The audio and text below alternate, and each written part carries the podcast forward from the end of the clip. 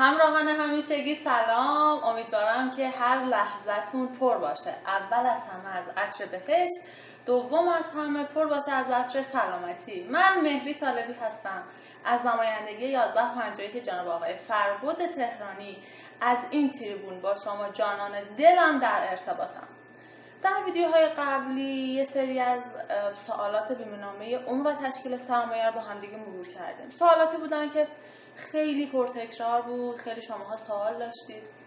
امروز یک بحثی که پیش اومده و خیلی ها از ما دارن سوال می‌کنن در کنار بیمه نامه عمر تشکیل سرمایه اینه که داستان بیمه تکمیلی انفرادی چیه؟ اصلا بیمه تکمیلی انفرادی که شما دارید و مجموعه سامان داره ارائه میده نسبت به بیمه تکمیلی هایی که دارن حالا توی گروه خاصی مثل شرکت های مختلف می‌گیرن این داستانش چیه و چه فرقی داره؟ امروز می‌خوام مختص در خصوص بیمه تکمیلی انفرادی شرکت سامان با شما صحبت کنم. اول از همه این رو بگم بیمه تکمیلی اسمش مشخصه. تکمیلی یعنی مکمل یک بیمه دیگه. همه ماها بیمه پایه رو می‌شناسیم و باهاش آشنایت داریم. مثل بیمه تامین اجتماعی، بیمه های خدمات درمانی و حالا بیمه های دیگه که از طریق سازمان های مختلف دوستان ارائه میدن هممون می‌شناسیم. مسلما این رو هم می‌دونیم که این بیمه پایه نمیاد تمام و کمال خدمات رو پرداخت کنه. وظیفه هم نداره. چون اگه بخواد به این تعداد از قش پاسخ بده و بخواد این همه خسارت درمان پرداخت کنه خب بالاخره براش به صرفه نیست.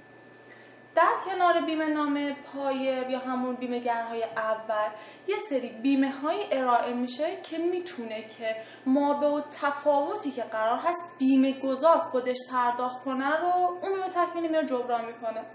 مثلا منی که اگر قرار باشه که یک آزمایش برم انجام بدم بشه 200 هزار تومن خب شرکت بیمه پای من یه درصدی رو قرارداد بسته با اون مرکز و یک درصد کم میشه از مبلغ آزمایش من. حالا بیمه ها متفاوتن. 10 درصد 15 درصد یه از اونها 25 درصد کسر می‌کنن و بر عهده می‌گیرن. نهایتش اینه آن چیزی رو که بیمهگر اول من پرداخت می‌کنه یه مابوتفاوتی من پرداخت می‌کنم. از 200 هزار تومان آزمایش من باید مثلا 170 هزار تومان خودم از جیب پرداخت کنم. این 170 هزار تومانی که من از جیب پرداخت می‌کنم بیمه تکمیلی میاد به شما پرداخت می‌کنه. حالا یه فرقی هست بین بیمه تکمیلی انفرادی و بیمه های تکمیلی که شما دارید توی شرکت ها و گروه ها می‌بینید. بیمه تکمیلی ماهیتش یک جمع و یک گروهه. به یک فرد به صورت اختصاصی تعلق نمی‌گیره تا چهار سال پیش. یعنی شما باید جزء یک گروه صد نفره 150 نفره یا دیگه بهترین شرایط ممکنش می‌تونستید توی یک مجموعه 50 نفر از یک شرکت یا یک تعاونی خاص قرار بگیرید. می‌تونستید خودتون و خانوادهتون رو بیمه کنید. اما خب ما خیلی پاسخ نیاز داشتیم و در واقع نیاز و احساس نیاز داشتیم در قشهای مختلف مثل کسبه مثل رانندگان. مثل همه دوستانی که دارن به صورت فردی کار می‌کنن یا توی مجموعه کوچیک دارن کار می‌کنن. خب اینا باید چی کار می‌کردن؟